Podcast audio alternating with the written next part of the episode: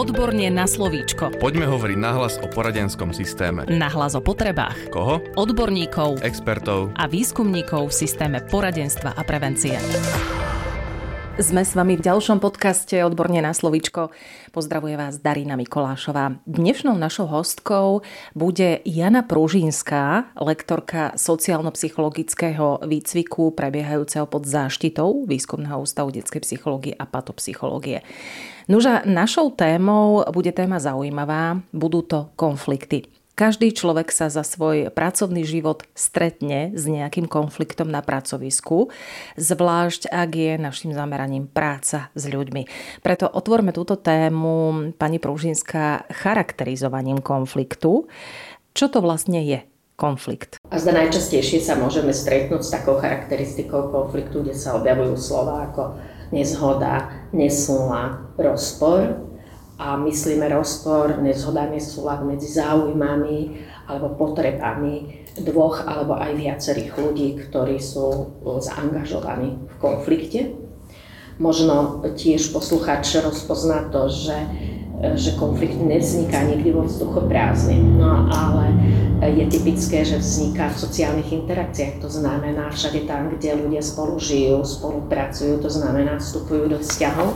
A keď hovoríme o konfliktoch v škole alebo v poradni, tak častokrát tie vzťahy nie sú selektívne, to znamená, že si ich nevyberáme, ale jednoducho pracujeme tam a dnes viac ako čokoľvek iné sa očakáva, že budeme spolupracovať.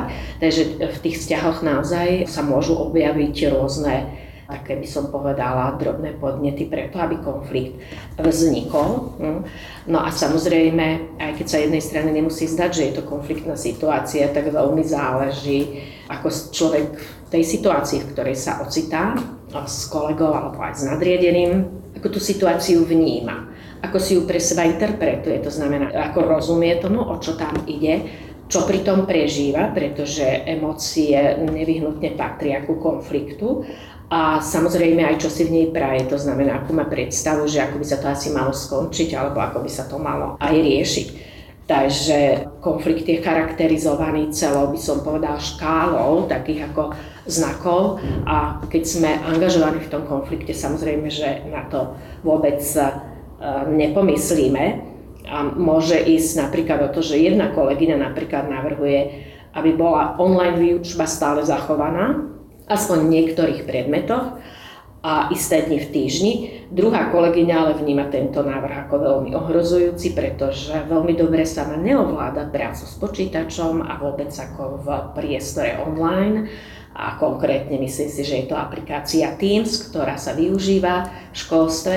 A táto kolegyňa si praje, aby výučba prebiehala len prezenčne.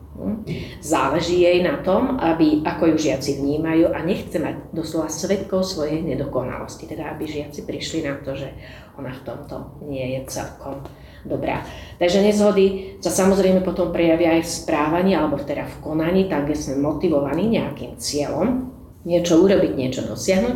A tak ohrozená pani učiteľka môže hľadať všetky negatíva online výučby, všade o nich môže hovoriť a tráviť tým veľa času, Samozrejme, z hry nevynechá ani osobu navrhovateľky a začne sa o nej vyjadrovať kriticky. Takže myslím si, že, že je to veľmi taký, by som povedala, ako typický priebeh konfliktu, kde sú jasné aj tie dôvody, ale aj to, čo sa s nami deje, ako náhle rozpoznáme, že je konflikt prítomný. A teraz ma zaujíma zdroj konfliktu. Aké sú zdroje konfliktov na pracovisku? Dajú sa definovať a charakterizovať? Určite poznáme viaceré, práve preto, že všetci v živote asi sme teda zažili konflikt, možno ešte aj stále aktuálne zažívame. A všetko, čo by každý z nás povedal, môžeme považovať za príčinu konfliktu. Ale ak by sme ich troška špecifikovali práve na príčiny, ktoré môžu podnecovať vznik konfliktov na pracovisku, tak sú to častokrát rozdielne názory. No alebo presvedčenia no, o niečom, čo by sa malo robiť, ako by sa to malo robiť, čo je možno správne, nesprávne. A e, treba povedať, že rozdielne názory bez akceptácie druhého, lebo samotná rozdielnosť názorov je podnecujúca, je zárukou toho, že ak hľadáme riešenie, že dosiahneme to najlepšie riešenie. Takisto je to častokrát nevytvorenie osobných hraníc. To znamená, že ľudia, s ktorými spolupracujeme, nevedia, čo je pre nás ešte možno akceptovateľné a čo už nie. Tým chcem zdôrazniť to, že každý z nás ako človek má svoju predstavu, tiež ako by sa chcel on vzťahovať k ľuďom a čo by očakával ako oni voči nemu. Takže tam, kde niekto je ticho, kde mlčí, tak vlastne nedáva možnosť tomu druhému, aby ho spoznal práve v tomto aspekte. A myslím si, že práve tento systém, o ktorom hovoríme, je veľmi typický tým, že ľudia ako keby tak dobrovoľne znášajú všetko a pritom nie sú s tým úplne uzrozumení a už vôbec nie spokojní. Nepochopenie, nedorozumenie a nečestnosť. No takisto. A myslím si, že nie len škola a poradne sú tým typické, ale že bežne v živote ide o to, že Málo kedy sa stretneme s človekom, ktorý povie, prepačte, ja som nepochopila, čo ty myslíte. No ale väčšinou teda vyvolávame dojem tých chápajúcich a rozumných a to je veľmi, veľmi časté. No a samozrejme aj nečestnosť v zmysle toho, že možno by som mala upozorniť, že sa niečo deje inak, alebo možno sama som e, postupovala nejakým neštandardným spôsobom. Nerobím tak, ale keď z toho vznikne problém, tak sa k tomu vlastne nehlásim. Za tým ale môže byť to, že ľudia sa obávajú e, takto otvorene komunikovať a chcem teda upozorniť na strach, ktorý je častokrát e, zdrojom mnohých konfliktov a um, napríklad zase môže ísť o zanedbanie nejakej povinnosti, alebo ja neviem, mala som podať informáciu alebo nejaké hlásenie, neurobila som tak. No, tak teraz sa mlčím a čakám, či sa na to vôbec ako príde, ale ten strach nájdeme práve aj za tým, že nevytvárame tie osobné hranice, že, že ľuďom proste nekomunikujeme im jasným a zrozumiteľným spôsobom, vyslovene teda odkiaľ pokiaľ e, s takýmto správaním ako súhlasíme, tak aby sa oni potom mohli rozhodnúť upustiť od správania, ktoré je pre nás nepriateľné. Treba ale povedať, že veľakrát je to zámer nepochopiť alebo aj poškodiť druhého. Myslím si, že keď pracujeme s deťmi, tam sa to objavuje veľakrát, že deti sa hrajú alebo proste práve niečo ako skrývajú a majú tiež na to dobrý dôvod, ale možno neprichádza k takému plnému uvedomeniu ako u dospelého človeka, kedy môže to byť naozaj tiež súčasťou našej ľudskej prírodzenosti, že chceme si tak emocionálne ako uľaviť troška a teda ako keby odplácame niečo, takže v tom zmysle ten zámer. No a takisto skryté očakávania, ktoré keď skrývame a môžu byť nám teda zvedomené, ale nemusíme si ich aj uvedomovať, ale keď sú skryté, tak už vôbec nie sú zrozumiteľné pre druhých ako ľudí. Takže keď sa oni nenaplňajú, tak my môžeme byť veľmi nespokojní a naozaj sa ocitnúť veľmi rýchle v konflikte. Napríklad ak je tam nenaplnená predstava kariérneho rastu alebo osobného rozvoja, ja o tom vlastne nehovorím, nikto sa ma na to nepýta, tak e, tá nespokojnosť sa stane príčinou konfliktu. A ak je to moje neuvedomené e, alebo také podvedomé očakávanie, tak veľakrát ani sama si nemusím uvedomovať, čo ma robí tak veľmi nespokojnou. A práve taký ten stav rozhladenosti vnútornej môže spôsobiť to, že ja sa častejšie ocitnem v konfliktoch aj s druhými ľuďmi, ktoré nemajú s mojou nespokojnosťou nič spoločné. No a ešte by som dodala taký, ako, nie teda posledný z vyčerpávajúceho zoznamu príčin vzniku konfliktu, ale jedna, ktorá je tiež celkom častá, že je to nezvládnutie konfliktu. Pracujem s ľuďmi zo školstva a stretávam sa veľakrát s tým, že majú pocit, že je fajn, ak som nedovolila druhej strane otvoriť konflikt, ktorý medzi nami existuje a my ho tak nejako maskujeme, tvárime sa, že nie je, vyhýbame sa riešeniu konfliktu, ale to počasie sa stane príčinou konfliktu a dôvody prečo napríklad ja sa rozhodnem odísť z toho pracoviska, sú úplne iné ako práva príčina. No, že tam je dlhodobo pretrvávajúci a pritom neriešený konflikt s nejakou kolegyňou alebo s nejakým kolegom, takže častokrát potom začneme reagovať emocionálne, sme nahnevaní alebo bojíme sa, utekáme, čo je napríklad ten odchod z pracoviska, alebo teda útočíme, čo teda sa môže objaviť v podobe takého, myslím si, že stále ešte pretrvávajúceho znaku a to sú také tie klebietky po pracovisku, ktoré sa začnú šíriť. A ešte by som sa rada zmienila, aj keď teda to nebolo vyslovene vo vašej otázke, ale práve v súvislosti s konfliktami na pracovisku je dobré rozlišiť tzv. studené a horúce konflikty. To, čo som hovorila o príčinách konfliktov, sa spája s tými horúcimi, teda interpersonálnymi konfliktami, ktoré môžu vznikať medzi dvomi ľuďmi alebo aj viacerými. Ale pre pracovisko sú typické aj štruktúrálne konflikty a preto hovoríme, že studené, lebo väčšinou sa jedná o skupinu pracovníkov, ktorí sú alebo na istých pozíciách, alebo teda um, majú istú odbornosť a vznikajú v súvislosti s obmedzenými zdrojmi na pracovisku. Či už sú to materiálne alebo finančné. V súvislosti s teritoriom, ja neviem, moja pracovňa je veľmi malá a potrebovala by som väčšiu, kolegyňa nemá toľko klientov, ale sedí vo veľkej pracovni. Takisto s hodnotami, ktoré teda sú na pracovisku a s tým, ako sú distribuované. Napríklad môže sa jednať tiež aj o výšku platov, o určité sociálne výhody. Teda jedná sa o konflikt záujmov, ktorý sa potom tým pádom môže opakovať s istou pravidelnosťou. Takže to samozrejme nevyriešia tie skupiny pracovníkov, ale to je dôležité riešiť potom v rámci celého pracoviska alebo možno celého systému výchovného poradenstva a prevencie alebo vôbec ako systému celej organizácie. Máme nejaký zaužívaný spôsob a overený spôsob, ako rozpoznať, o čo v tom konflikte ide? Ako rozpoznať jadro konfliktu? To je absolútne základný predpoklad toho, aby sa konflikt vyriešil. A keď teda hovoríme, že konflikt sa vyriešil, znamená, že prestáva pôsobiť. A to, čo to vtedy vyvolal, napríklad takéto vyhýbavé správanie alebo narušil vzťah, vlastne jeho vyriešením odznieva.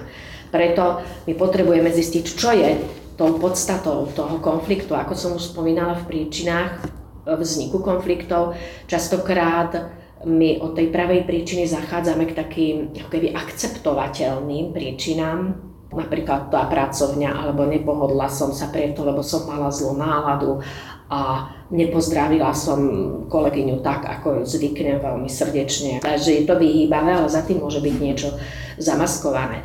Takže vaša otázka vlastne smeruje k tomu, čo je konfliktom ohrozené. A pokiaľ teda o tom nebudeme hovoriť, tak sa to nedozvieme. A kľúčom teda k rozpoznaniu e, tej pravej podstaty konfliktu je neohrozujúca komunikácia. To znamená otvorená, ale zároveň neohrozujúca. Ak vôbec títo ľudia, ktorí sú angažovaní v konflikte, ešte dokážu medzi sebou komunikovať, pretože konflikt často spôsobí to, že ak sa nerieši, on sa tak by som povedala, tak ako rozvíja v tom, že e, my si potom vysvetľujeme správanie toho človeka v súvislosti s tým pretrvávajúcim konfliktom, pripisujeme mu rôzne motivácie, to znamená, že sa on zhoršuje. Až nakoniec sa môže viesť tomu, že títo ľudia prestanú efektívne komunikovať a v rámci pracoviska to obmedzia len na nevyhnutnú výmenu informácií. Takže ak dokážu ešte takto komunikovať vecne, bez nejakých výrazných silných emócií, tak potom je dobre povedať druhej strane, čo vidím na tebe, aké zmenené správanie som si všimla a čo to pre mňa znamená. Rozhodne nie interpretovať, ty sa mi vyhýbaš preto, lebo no, som ti nejako ublížila, lebo to nie je ten typ e, neohrozujúcej komunikácie, takže možno nájsť odvahu dohodnúť sa s tým človekom na stretnutí, rozhodne ho neprekvapiť, aby sme ho nezaskočili a povedať, že sa chceme o niečom porozprávať, čo sa možno medzi nami deje a potom začať od seba. Takže odvaha, otvorená, neohrozujúca komunikácia, kde môžeme prísť na to, že veľakrát naozaj tak dezinterpretujeme celú tú konfliktnú situáciu, pretože v konflikte máme tendenciu správať sa z takej tej povrchovej roviny a to sú naše pozície. Kto ja som v tomto konflikte? Ak by som napríklad zobrala ešte taký zložitejší konflikt, ťažšie riešiteľný, nadriadený alebo nadriadená a jej pracovníčka, tak je jasné, keď spomeniem pozície. No, že teda tuto sa ten konflikt možno ani veľmi neotvára, tutle sa, alebo kto ja som, aby som ja prichádzala za tebou a hovorila ti, že vidím niečo ako zmenené. No. A tie pozície každý človek veľmi dobre číta. Cítime vždy, že aha, tá moja pozícia je slabšia a pozícia toho druhého silnejšia. A potom sa rozhodnem, čo urobíme. To je napríklad dôvod toho, že veľakrát neotvárame, no čo vlastne nám konflikt ohrozuje. A, ale ak sú pozície, keď vnímame, že sú vyrovnané, tak možno, možno by sa dalo zísť dolu po tú povrchovú vrstvu, kde zistíme, čo nám vlastne prítomnosť konfliktu ohrozuje. A môžu to byť nejaké naše hodnoty, nejaké naše ambície, naše, naše ašpirácie. Ale keď ideme ešte hlbšie, tak zistíme, že tam ako ľudia toho máme veľmi veľa spoločného. A sú to predovšetkým naše potreby. Potreby. Keď hovorím o pracovných konfliktoch, čo ja v tomto konkurentnom konflikte, akú potrebu môže mať ohrozenú. Spomínala som v úvode ten príklad medzi dvomi kolegyňami, keď jedna chcela stále vyučovať online a druhá už len prezenčne. Takže tá, ktorá sa tomu bránila, mohla mať potrebu naozaj zachovať si sebaúctu, ale zachovať si aj možno rešpekt žiakov, teda aby ju vnímali ako pani učiteľku, ktorá je veľmi šikovná, ktorá je milá. No? A tá druhá zase môže mať potrebu, ja neviem, možno efektívnejšie pracovať s týmito aplikáciami, možno čas, ktorý sa tým ušetrí, využiť na niečo iné, možno vidí priestor pre rozvoj žiakov. To znamená, že je tam určitý progres, otvorenosť k zmene a ona má potrebu proste raz zase týmto smerom. Len teda chcem ešte počiarknúť, že veľakrát sa mi nedostaneme v tej otvorenej komunikácii až k takýmto hlbokým našim, či už to nazveme aj záujmom, ale skôr potrebám. A zostávame častokrát na povrchu a riešime ten konflikt len aby sa vyriešil, ale on môže potom, keď, keď sa rieši z úrovne pozícií, sa prejaviť ešte v inej oblasti, to znamená, že začíname mať už také sekundárne účinky neriešeného konfliktu. Doteraz sme sa rozprávali o tom, čo sa deje, keď už konflikt príde, nastane.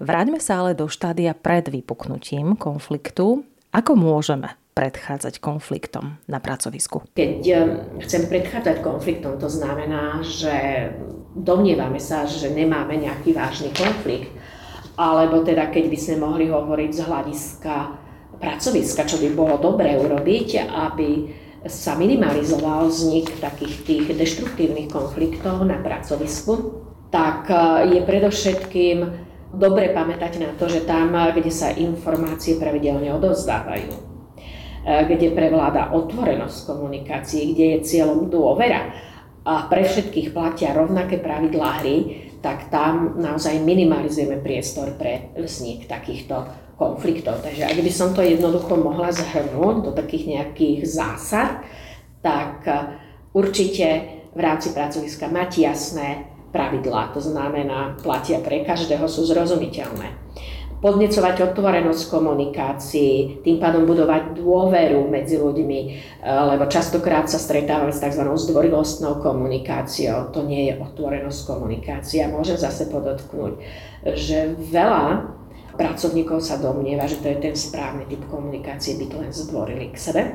Vytvárať priestor pre spoluprácu a podnecovať ju, vytvárať doslova podmienky na spoluprácu, to je taká ďalšia zásada. A starostlivosť o zamestnancov. Myslím si, že stále v systéme školstva sa to hodne podceňuje a tým rozumieme viesť možno raz ročne. Ak je potreba aj viackrát rozhovory s pracovníkmi, kde oni môžu hovoriť o veciach, ktoré sú dôležité pre nich. Neznamená to, že by sme im mali nejako sa dostávať do súkromia, ale ak je pre toho človeka potrebné o niečom hovoriť a je to v atmosfére dôvery a otvorenosti, tak veľmi to prispieva k tomu, že cíti, že je záujem. Ano, že my komunikujeme záujem o neho. No a ešte jedno by som povedala, že je dôležité, aby ľudia v organizácii na pracovisku, kde pracujú, rozpoznávali, že sú hodnotou pre toto pracovisko, že sú hodnotné aj ich názory no, a že majú tu aj určité možno vzory, ako postupovať v určitých situáciách a že je tu možno aj nepísaná taká nejaká sociálne akceptovaná norma ako v prípade konfliktov, teda postupov. Existujú nejaké riešenia možno na úrovni školy, poradne ako organizácie, ktoré pomáhajú predchádzať konfliktom? A aký postoj môže mať vo všeobecnosti škola a poradenské zariadenie, respektíve akákoľvek organizácia ku konfliktom? No, väčšinou sa teda môžeme e, stretnúť stále s takým tým postojom, že riadím pracovisko a vyskytujú sa tam konflikty, je to niečo zlé. Teda naozaj prevláda skôr negatívny postoj ku konfliktom.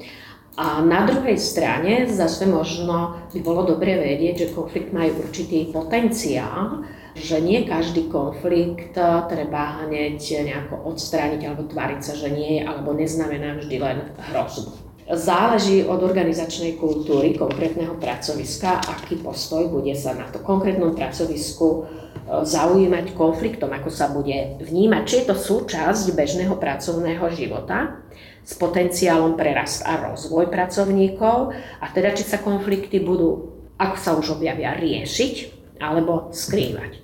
To si myslím, že je, že je teda veľmi dôležité. Ak teda sme schopní rozpoznať hodnotu konfliktu, tak e, je to napríklad zdroj dôležitých údajov a informácií, pretože ak sa mi budú hromadiť konflikty na pracovisku, tak pravdepodobne sa budem zaujímať o to, čím je to, čím sa deje. Napríklad prídeme k tomu, že hop, my tuto máme zle nastavené pravidla, na niečo sme zabudli.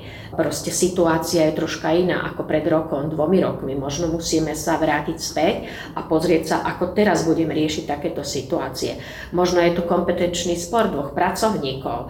Stále hovoríme o multidisciplinárnej spolupráci, o multidisciplinárnych tímoch čo je taká novinka, nie je to teda ako všeobecne už e, taký zavedený spôsob praxe v týchto zariadeniach.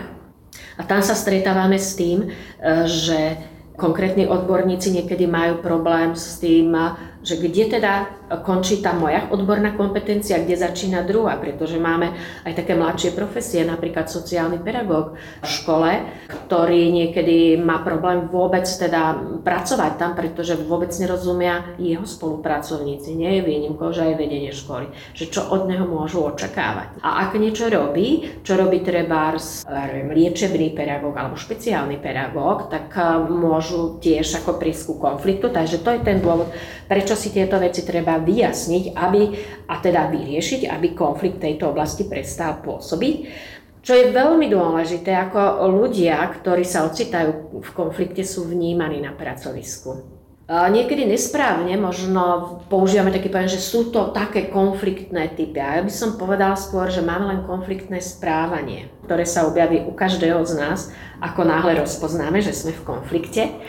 Ale konfliktný typ je možno niečo také, by som povedala, troška aj značkujúce, poškodzujúce toho človeka, lebo ako on raz dostane túto nálepku, pravdepodobne e, bude sa konfliktom veľmi vyhýbať, čo môže byť zase na škodu v celej veci, pretože to, čo môže ten konflikt, ten potenciál e, znamenať pre to pracovisko, ten konkrétny prínos, tak vlastne my z toho potom nevyťažíme. No a či na pracovisku teda existujú nejaké podmienky na riešenie konfliktu, či vedia pracovníci, za kým by mohli ísť, ak teda konflikt nedokážu riešiť z vlastných síl. Či je, môže to byť e, vedúci, ale môže to byť aj nejaký kolega, ktorý má zručnosti v danej oblasti a je akceptovaný na pracovisku.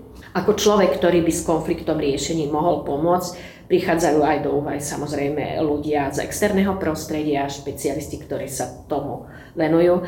A myslím si, že je nesmierne dôležité, aby sa zamestnávateľ alebo teda vedúci sám postaral pracovníkov v tom zmysle, že poskytol im alebo vytvoril možnosť na rozvoj zručnosti v riešení konfliktov, pretože nie je to len dobou, konflikty vždy boli a, a budú súčasťou nášho života a o čo budeme zručnejší v ich riešení, o to budú mať taký priaznivejší vplyv e, na náš život, pretože bude to konštruktívny prístup k ich riešeniu. No a v súvislosti s tým, čo by som ešte posledné chcela spomenúť, je niečo ako ako sa ľudia cítia na pracovisku, či chodia radi do práce, alebo majú skôr vyhýbavé reakcie, či začínajú mať také možno až zdravotné problémy, čoho častým znakom je toho, že si berú napríklad pol dňa dovolenku alebo jeden deň dovolenku práve vtedy, keď cítia, že hop, je hrozba, že ten konflikt sa otvorí a oni vôbec nevedia, ako čo s tým. A je to teda pojem organizačného zdravia, A to je schopnosť každej organizácie, vrátane aj teda školy alebo aj poradne, efektívne fungovať a vyrovnávať sa so zmenami, ktoré samozrejme prinášajú aj konflikty, meniť sa a rásť znútra a prejavuje sa to napríklad potom v tom, ako kvalitné služby sme schopní ako poskytnúť, v prípade toho teda, aká je tá škola úžasná, aký je záujem, ako rodičia sa snažia, aby sa deti vzdelávali práve v tejto škole, aká tá poradňa je, aké služby poskytujú, majú tam multidisciplinárne týmy, vedia výborne koordinovať všetky služby, ktoré by ich dieťa potrebovalo, ale je to, ako som už aj spomínala, o psychickej aj fyzickej pohode zamestnancov a ich postoje k samotnej organizácie. Takže tento pojem vznikol e, na základe definície vôbec ako ľudského zdravia Svetovou zdravotníckou organizáciou a to ako stav úplnej telesnej, duševnej a sociálnej pohody. Preto do prostredia organizácie sa zaviedol tento pojem organizačného zdravia a práve riešenie konfliktov veľmi prispieva k jeho udržiavaniu. Preto je tak nesmierne dôležité, aby pracovníci teda mohli sa rozvíjať v tých zručnostiach, respektíve aby v organizácii bolo jasné, že my konflikty riešime, my konflikty neskrývame. To je také posolstvo. Myslím si, že všade tam, teda kde ľudia budú cítiť, že nie je to slabosť, keď ja sa ocitnem v konflikte s niekým, ale príležitosť na porozumenie, na získanie informácií, ale aj na konštruktívnu zmenu, myslím si, že teda tie zručnosti v tom sú potom veľmi prospešné a že by to mohlo byť pozitívne prijímané. To bola Jana Pružinská, lektorka sociálno-psychologického výcviku prebiehajúceho pod záštitou Výskumného ústavu detskej psychológie a patopsychológie. Rozprávali sme sa v podcaste Odborne na slovíčko a ďalšiu časť podcastu si nájdete opäť na budúcu stredu.